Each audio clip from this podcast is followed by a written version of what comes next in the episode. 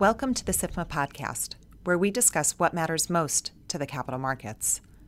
SIFMA recently held our annual State of the Industry briefing for members of the media. We discussed a wide range of topics, pivotal moments from this past year, as well as what we're looking to in the year ahead on behalf of our members.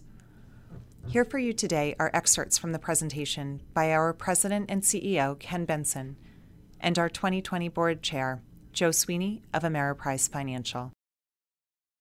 Yesterday, uh, our Economic Advisory Roundtable uh, released its biannual economic forecast and compared with the June survey, uh, the uh, roundtable uh, increased their estimates for GDP growth uh, by 0.5% for 2019 to a median forecast of 2.2% on a fourth quarter over fourth quarter basis. For 2020, however, they lowered their forecast by 0.1% to 1.8% on a fourth quarter over fourth quarter basis. Uh, U.S. trade policy, business confidence in the U.S., and private credit market conditions were among the most important considerations in the change, as they view that as posing the uh, greatest downside risk to U.S. expansion. Economists uh, expect real, uh, the Com- Economics Roundtable expected real personal consumption growth to come in at 2.6 percent at the end of 2019, and then soften to its longer run trend around 2.1 percent in 2020. And on the labor market side, uh, uh, the uh, roundtable expects the unemployment rate to tick up slightly to 3.7% in 2020 after an expected 0.2% decline in 2019 to 3.6. Half the respondents believe that the Fed's next rates will, will be move will be up, while 44% believe it will be down, and 6% uh, believe that they'll hold for the foreseeable future. Uh, and this stands in contrast to the mid-year survey when 65% predicted down, 35% predicted up. Just some highlights in terms of market activity. Uh, we saw uh, equity issuance up 6.4, uh, I'm sorry, equity issuance down 6.4% year over year, although equity market cap was up 5.9%. Global market equity cap was up uh, slightly year to date uh, over 18. In terms of, of, shares traded on U.S. equity markets per day, that was down 0.6 percent. Uh, uh, at, about an average of 7.1 billion shares traded daily uh, year over year. IPO value um, was down 6.2 percent. The number of IPO deals were down 24.6 percent. But again, as we know, there's a sort of volatile nature in IPO deals coming to market. Um, in terms of fixed income issuance, that was up 20% year over year. That is up 20%, 20.1% year over year. Um, and fixed income uh, outstanding is up 4.2% year over year. Um, uh, likewise, uh, securities outstanding globally, uh, 18 over 17 is up as well. And lastly, uh, in looking at retirement assets uh, year, year over year are down just 1.3 percent. Um, I would note as well that uh, SIFMA has recently undertaken a project with Cerulli Associates looking at the uh, retail investment market um, in terms of its breadth, scope, size, how, how, in, how individual investors access the retail market, how they engage with financial advisors. Um, that project is underway now. We're not done with it yet, but it's something that we will be releasing um, in the new year. Uh, but I do want to just hit a couple of highlights um, from that uh, as, as we're doing this, the report. And it's a combination of, of looking at, at, at different types of data that's available on, on, on, the type of market as well as surveying of investors. Um, so just a few quick tidbits uh, in advance of, of getting to a final report. 35% of investors report being self-directed, while 30 versus 30, 39% are heavily reliant on an advisor. Uh, investors choosing to use an advisor uh, report that they're ple overwhelmingly pleased with their decision, starting with the overall satisfaction uh, on a one to seven scale for satisfaction, on average, investors rate their advisor at 6.1%, with 80% uh, scoring at six or seven. From a cost perspective, 77% of those surveyed who use advisors believe they're, they're worth the expenses versus, versus 4% who do not. And finally, clients are eager to share their advisors with friends and family. 75% of them indicate they would be highly likely to recommend their advisor versus 4% who prefer not to. Um, lastly, uh, before I get to some regulatory stuff, I do want to point out um, uh, something that we began uh, probably about 18 months ago. Um, and uh, I'm sure we pummeled all of your email box e- emails with this, but um, something that we think is very important is is uh, with Katie Kolchin as our director of research, we developed uh, what we call SIFMA Insights, and this is where we've been trying to you know, put a spotlight both on um, different uh, uh, segments of the capital markets business, um, as well as uh, reporting out from our various conferences that we have. Those are all posted on our on our website, and uh, I would encourage you to take a look at them. And, and these are some things that we'll be updating on a regular basis. But uh, um, you know, of some of the recent things we've looked at are, you know, who owns stocks in America, ETFs, ramifications of a financial transaction tax, SOFR, uh, uh, equity and fixed income market structure, and then impact of prudential uh, regulation on capital markets activity. Uh, so anyway, I would encourage you to take a look at that. Let me just run through uh, um, pretty quickly, uh, and and because I want I want to save t- time first off for my chairman, and then also save time for uh, for questions. Sort of looking at uh, uh, legislative, regulatory, and legislative issues we've been focused on in the past year, what we see in the uh, in the offing for this year.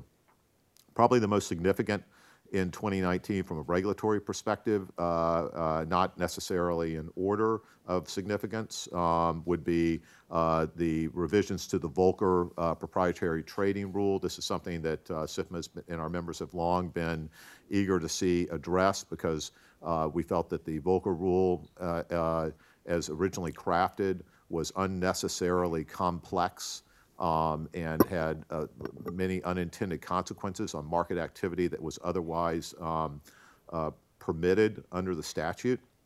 And this was a, a, view that was not just, you know, was not just SIFMA's view, but was shared as well by many policymakers, including many policymakers who were involved in crafting the original uh, Volcker rule. Um, we believe that the uh, the rule is adopted by the regulators earlier this year is a very reasoned approach. Uh, it in no way, uh, you know, it, it, it, it, provides more clarity uh, for dealers uh, in how they facilitate customer demand and address their own um, their own asset and liability management. Um, and contrary to what some have said, uh, in, in, none of our members feel that in, in any way, uh, it, it, it, nor could it, um, uh, uh you know, expand any activity beyond what Congress had, had, Congress had otherwise prohibited in the statute. So, based upon our review and our members' review, review we think this is a reasoned approach that will provide more clarity, uh, and so we're, we're glad that, that the regulators took that step. Likewise, uh, Reg BI uh, was a major rulemaking, uh, probably the, I think the biggest, the, certainly the, the, biggest rulemaking that the SEC did uh, uh, uh, under, under Jay Clayton, in our view. Um, this is a substantial rule, something that uh, SIFMA has been engaged in, in, for many years, something that we've long felt the SEC should do, should have done. Um, you know, our members report to us that they are spending uh, tremendous time, effort, and resource on uh, moving to implementation of this rule, which will, which is practically, which is uh, uh, uh, legally in effect, but practically in effect uh, and subject to compliance in June of, of the coming year. Um, it is a it is a it is a robust rule that um, will require a very heavy lift on our members. Um, but some, again, something that we think is, is the right thing to do for clients. Uh, likewise, uh, the ETF rule that went through was very positively received. And then uh, I just note, um, among other things, uh, the uh, extension of no action relief uh, with respect to MIFID II impact on, on um, research. while not resolving that issue, um, uh, was some, something that was uh, our members felt very strongly about, uh, not in, in, order to not curtail uh, access to research. Those were sort of some high-level big things. Uh, you know, other, a lot of other stuff that happened throughout the year uh, that I wanted to point out. Looking forward, there's quite a long list in the fiduciary space. as many people know, we have a number of states that are seeking to impose their own fiduciary duty with respect to uh, retail brokerage and investment advisory. Um, our, our primary view on that is that the state should uh, let the SEC move forward with its, uh, its imp- implementation of its rule at the federal level, which Congress has really long uh, uh, uh, deemed as the, as the appropriate approach here. Um, and furthermore, we are very concerned that some of these state efforts uh, will uh, lead to a patchwork of rules, which at the end of the day will uh, have a negative impact on retail investors and in other cases on the municipal bond market and, uh, and conceivably even on some other institutional markets and how these rules are, are, are written. So we will, we're spending a lot of time on that. Related to Volcker, uh, we expect that the uh, uh, regulators charged with the Volcker rule will put out a proposal addressing um, the funds portion of Volcker. Uh, you may recall when they put out their initial Volcker rule proposal, they had they had a, a, a detailed proposal with respect to proprietary trading and metrics, but but with respect to funds, uh, more questions. So they, we and others provided robust comments on that, but they needed to do another rulemaking. So we expect to see that either by the end of the year or early next year. Uh, in, the, in uh, related to Reg BI, we expect the Department of Labor to uh, put out a proposal that will um, address their how ERISA conforms uh, or cohabitates, if you will, with uh, with Reg BI. Uh, we've been told that will be out before the end of the calendar year. So you know, with, the 27 days left or whatever, you know, we'll see we'll see where that is. But that will be a major rulemaking. Um, we believe that uh, we understand that the Federal Reserve is looking at changes to the CCAR process, and in particular, an issue that our members are interested in is how uh, how CCAR uh, take uh, looks at the trading book. Uh, we we recently submitted a study looking at the impact of uh, you know the global market shock and and um, losses, you know, losses rate, uh, uh, impact of the uh, of the uh, uh, counter uh, counterparty defaults, um, and this is something that we think the Fed is going to look at the overall CCAR approach and how they do it. in the swap space, I, I, as I get the swaps, we also believe, based upon what we've heard from the Fed, and, and this, and, and probably you have heard as well, that they will put out a proposal to implement Basel III as well as probably the net stable funding ratio and the federal uh, and, and, and the uh, fundamental review of the trading book. And, and I, think, uh, I think Vice Chairman Quarles may have said this yesterday in testimony before the House. They intend to kind of put all this together with any, any adjustments across all of those rules. So that will be a major rulemaking that we'll be, we'll be focused on as well uh, uh, next year. In the swap space, um, the uh, uh, uh, you know, the regulators are, are, are, you know, put out a proposal dealing with margin for inter-affiliate swaps, which we think is the, is the right approach. Um, and likewise, we and so we'll see. We, think that will be resolved in the early next year, and then uh, we anticipate that the uh, that the um, uh, CFTC and the SEC will move forward in finalizing rules with respect to cross-border treatment of swaps, which will be a, major rulemaking. Um, just two other, three other things I'd mention, two other rulemakings I would mention. And this came up at our annual meeting a couple of weeks ago, but we expect the SEC to, uh, uh, based upon their comments, to look at um, potential changes to Reg NMS and market structure, which has long been a priority of SIFMA. Um, and uh, they have already been issuing dealing with market data, uh, which we think is appropriate. Um, so, so we, we expect to see something on that. And then uh, there's a pending exemptive relief proposal related to municipal advisors, uh, which, uh, uh, which we have strong uh, concerns about. we can talk about that in more detail. We'll be filing a comment letter on that next week. We think that the SEC is going down the wrong path on that with respect to the impact on investors and the market. Um, and then I'd uh, just also like to mention Um, in, in the uh, repo markets, obviously, uh, there's been a tremendous amount of volatility in those markets with, uh, you know, weekly and daily injection of liquidity by the Federal Reserve. This is something that SIFMA follows closely with our primary dealers committee. Um, there are, in our, you know, our, our collective view, there are cyclical and structural issues at play here, and that's been shared as well, I believe, by policymakers. And uh, this is something that uh, we are monitoring very closely.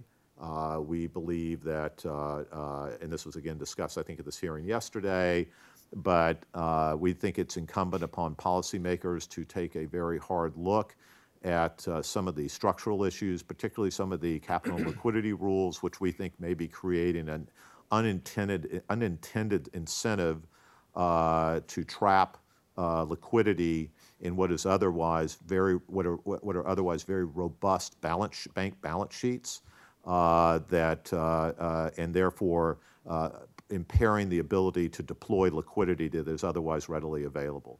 Um, so that's something that we'll be watching and, and, being engaging on very closely. Just on sort of an operations uh, BCP cyber area. Um, we continue to do a lot of work in the cyberspace. We just had our Quantum Dawn 5, our biennial industry-wide exercise. That was our first cross-border or global exercise. And we're continuing to do a lot of work around um, uh, with, with our regulators and, and the Treasury and Homeland Security around you know, various resiliency and tabletop exercises.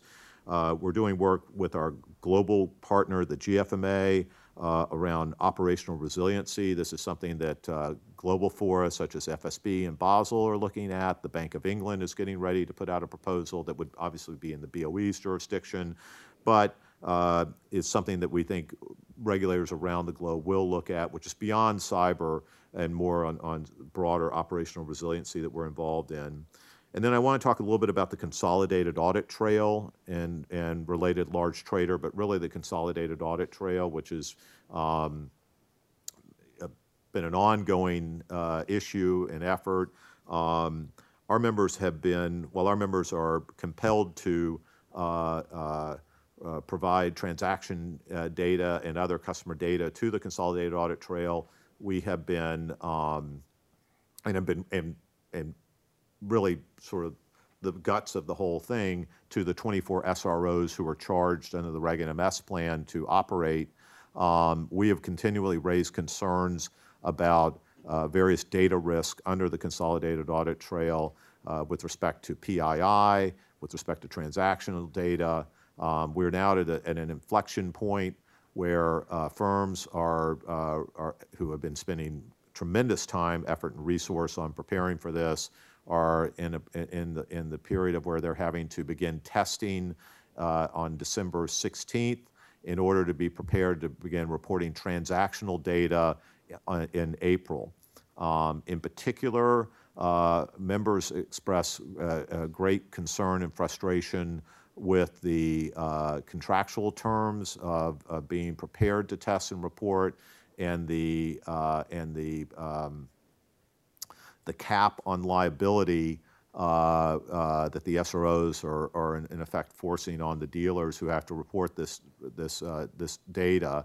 Our members are concerned that uh, we are putting customer data, both PII and transactional data, at risk uh, where we are being compelled to do so by regulation, and yet uh, we, we end up holding all the liability uh, most importantly, our clients' our clients' personal information and risk. And so this is something that we have been uh, uh, uh, imploring the SEC and in particular the SROs that this needs to be addressed. Our members are uh, are compelled to comply with this rule. Our members are doing everything they are being compelled to do, but we are very concerned about what the impact is going to be with respect to our customers, and it's an issue that needs to be resolved. There are a whole host of other components around who has access to this data.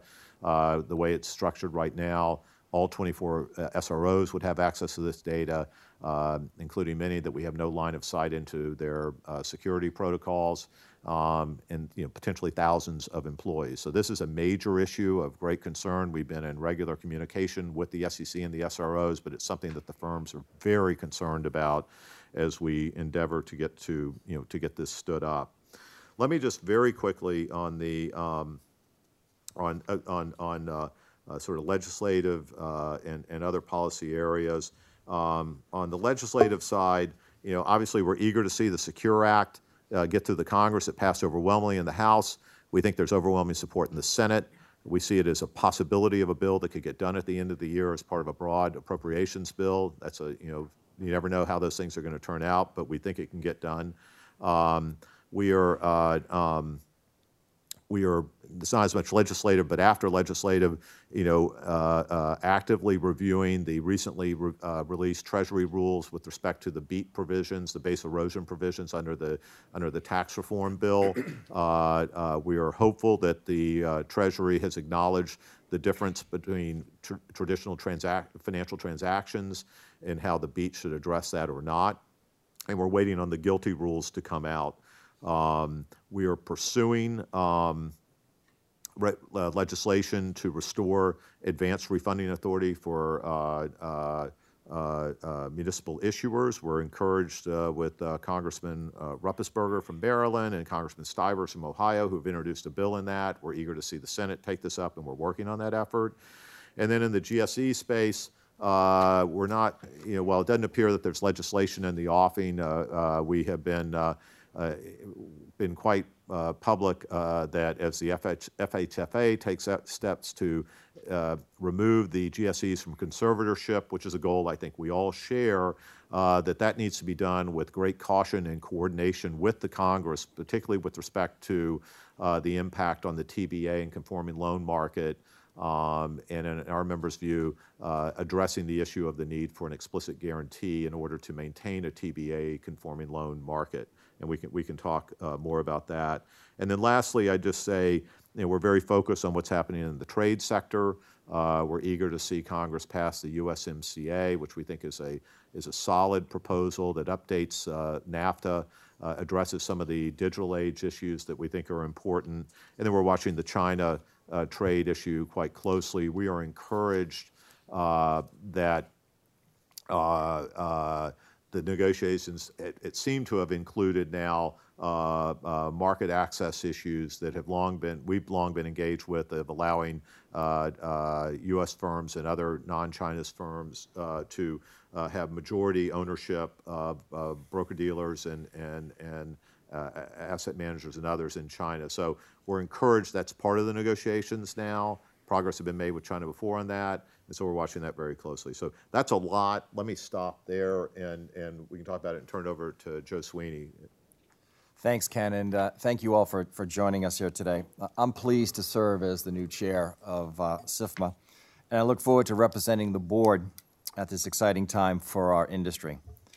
As Ken noted earlier, the total value of U.S. retirement assets exceeded $34.6 trillion in 2018.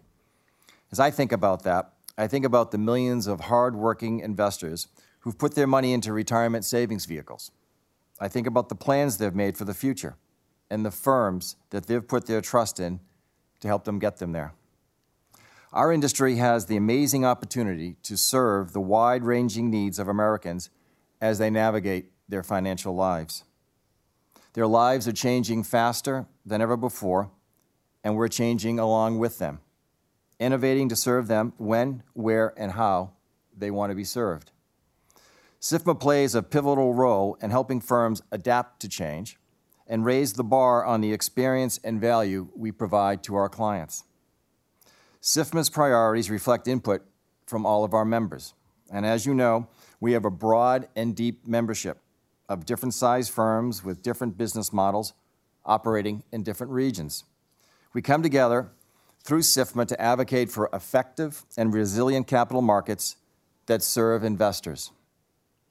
Through information sharing, coordinated exercises, you heard Ken mention Quantum Dawn, which is a powerful example of this, data aggregation, and a host of other initiatives, SIFMA helps firms do their best work every day for clients and continuously innovate for the future. That's where my focus will be as chair. We're at a key moment of innovation in terms of technology, advice, products and solutions, cybersecurity and privacy, and critically, diversity and inclusion. Allow me to expand on a few of those themes. The financial services industry is investing heavily in technology to serve the broad and diverse needs of today's investor base. Emerging technologies such as cognitive computing, speech recognition, and artificial intelligence are starting to transform the industry.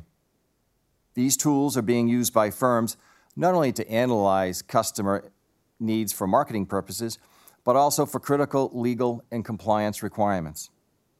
The client experience is being greatly enhanced by new technology, assisting financial advisors by replacing manual processes such as email check ins, scheduling, or just a quick reminder to take action.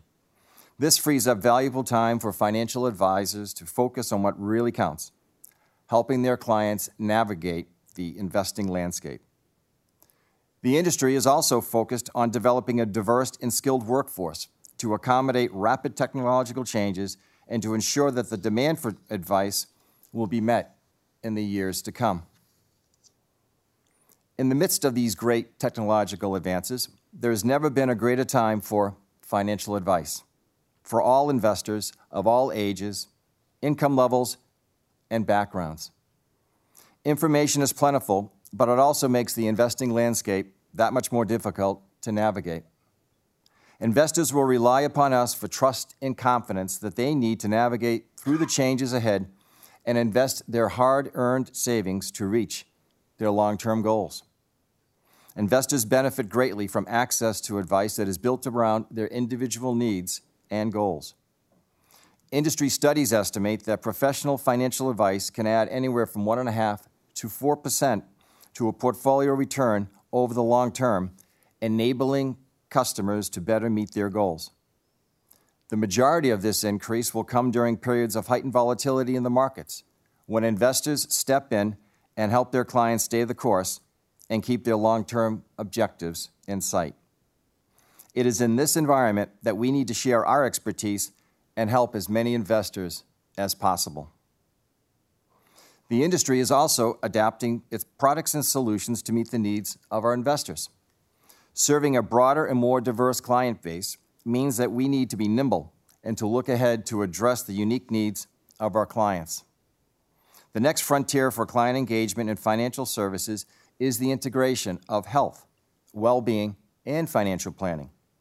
Longevity planning enables households to better protect assets, preserve lifestyles, and maintain independence into older age.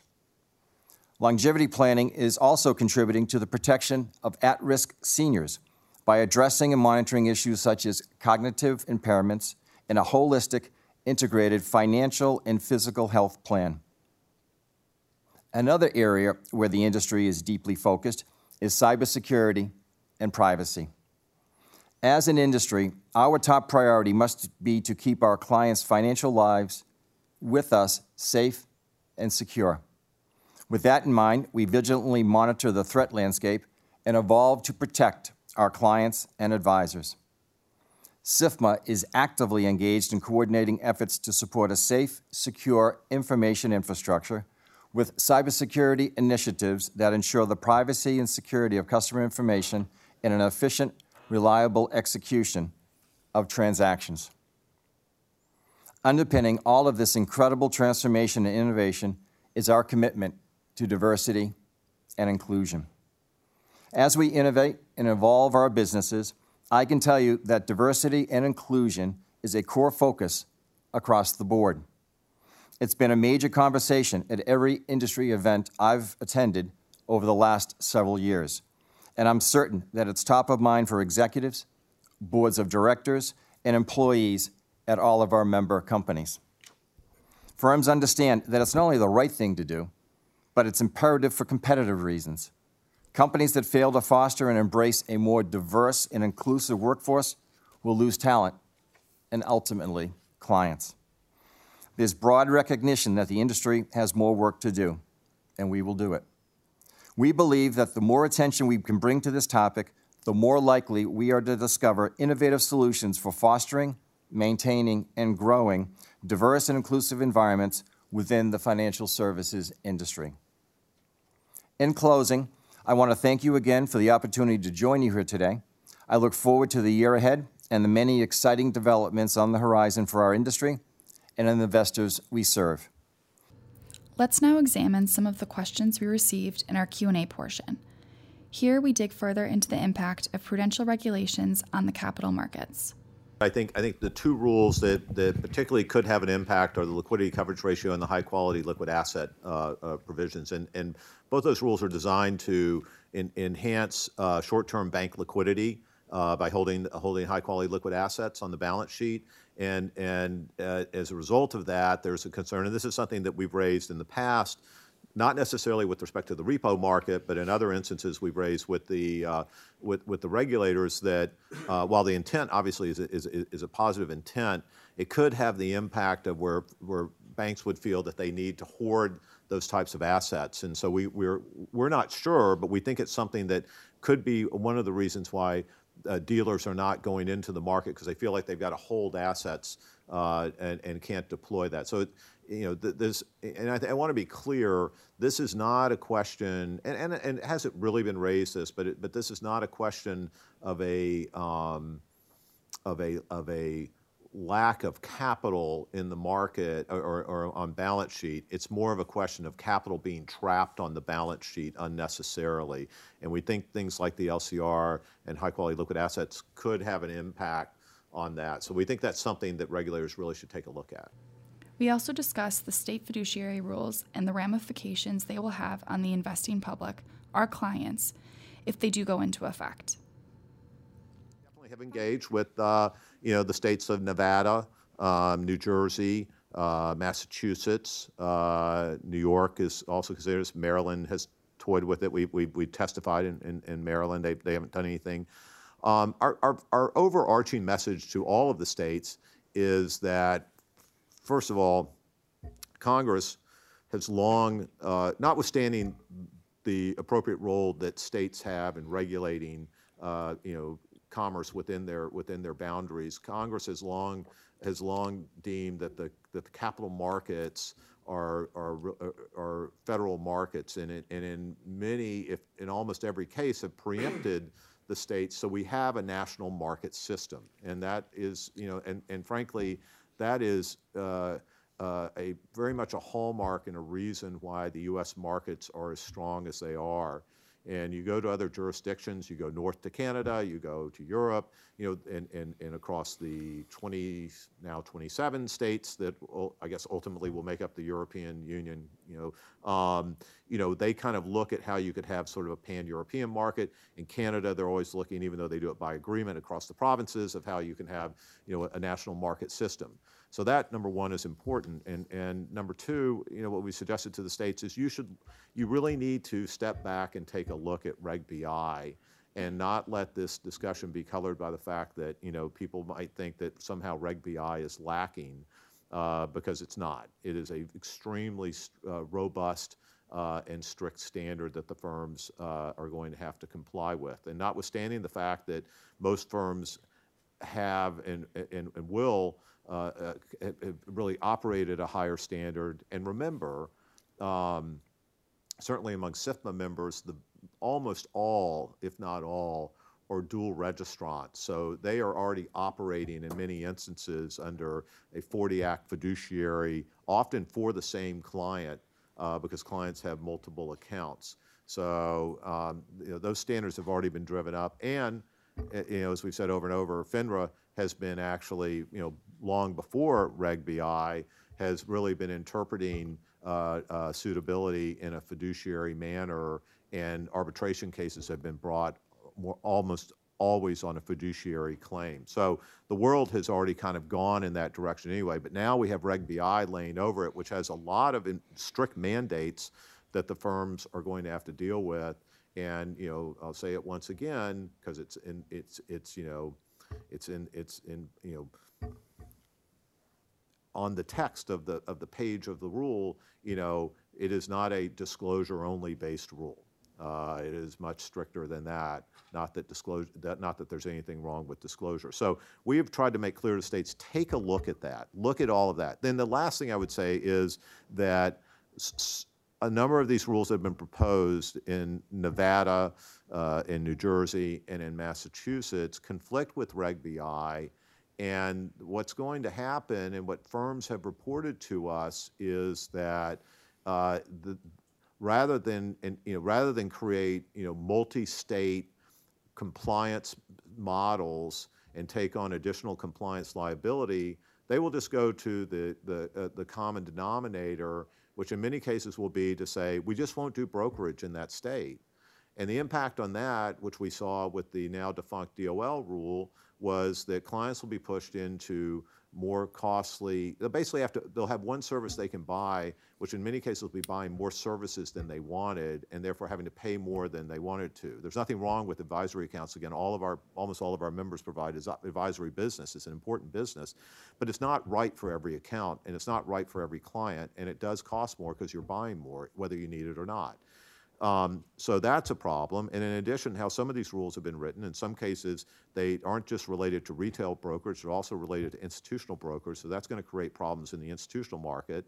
Likewise, it's going to create problems in the municipal bond market because if because you won't be able, you know, you'll have an issue if you're an underwriter being able to sell, uh, uh, you know. Uh, uh, principal transactions into retail accounts, and that will affect pricing in the bond market. So there are a whole host of problems with these that we've encouraged regulators to step back and take a look at.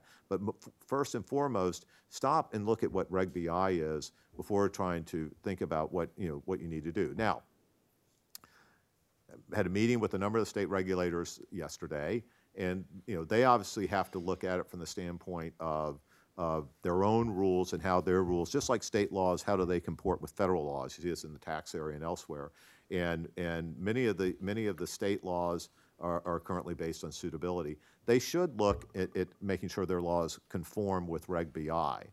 But to create something that's different from Reg BI is going to create a patchwork that at the end of the day is going to come, and we, we believe, to the detriment of the client.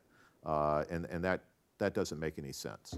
Um, with respect to the second question, our members report to us, uh, number one, that they are doing a, uh, members are doing a tremendous amount of work, as we would expect, to um, be ready to comply uh, in June. Uh, The the- members have, and particularly the larger members, uh, have hundreds of people who are dedicated solely, uh, within the firms who are dedicated solely to setting up the compliance regimes, education uh, protocols, and for their advisors and staff and all of that. Uh, The cost is, you know, certainly approaching the eight-figure uh, number with firms, and so it's a heavy lift. We knew it was going to be a heavy lift, and, you know, that's, that's not to say that, you know, you should feel sorry for anybody. I think what that says is, this is a, this is a real deal. This is a, this is not some light rule that some of the critics have said. This is a very robust rule that the firms have to be prepared to comply with, and they're taking the steps to do it. Finally, we touch on CAT, specifically what is needed security and privacy wise in the PII space. This is something we've been saying for a long time. Number one is to limit, mitigate, and, and eliminate as much of the PII as needs to be collected within the customer database, uh, which is a component of the CAT.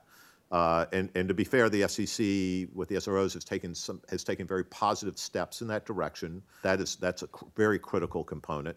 Number two is to address the liability uh, issue of, of who has liability in the event of a, of a breach with respect to PII and transactional data, um, which, which under the current uh, uh, agreement that firms have to enter into, the SROs have limited that liability at $500. So we believe that that means all of the uh, uh, legal, monetary, and reputational liability falls directly on the firms when they have to turn over their clients' data to, you know, to which they're compelled to do, and yet they inherit all the all the liability. And and, and, and, most importantly, it's the clients, right? You know that, that if there's a breach and the clients, you know, you know who's who's going to deal with their credit monitoring, who's going to deal with all of those issues around that, and they're going to look to their they're going to look to their you know to their firm that they're dealing with and saying, how can you let this happen? And you say, well, we were required to re- report it to the CAT by regulation.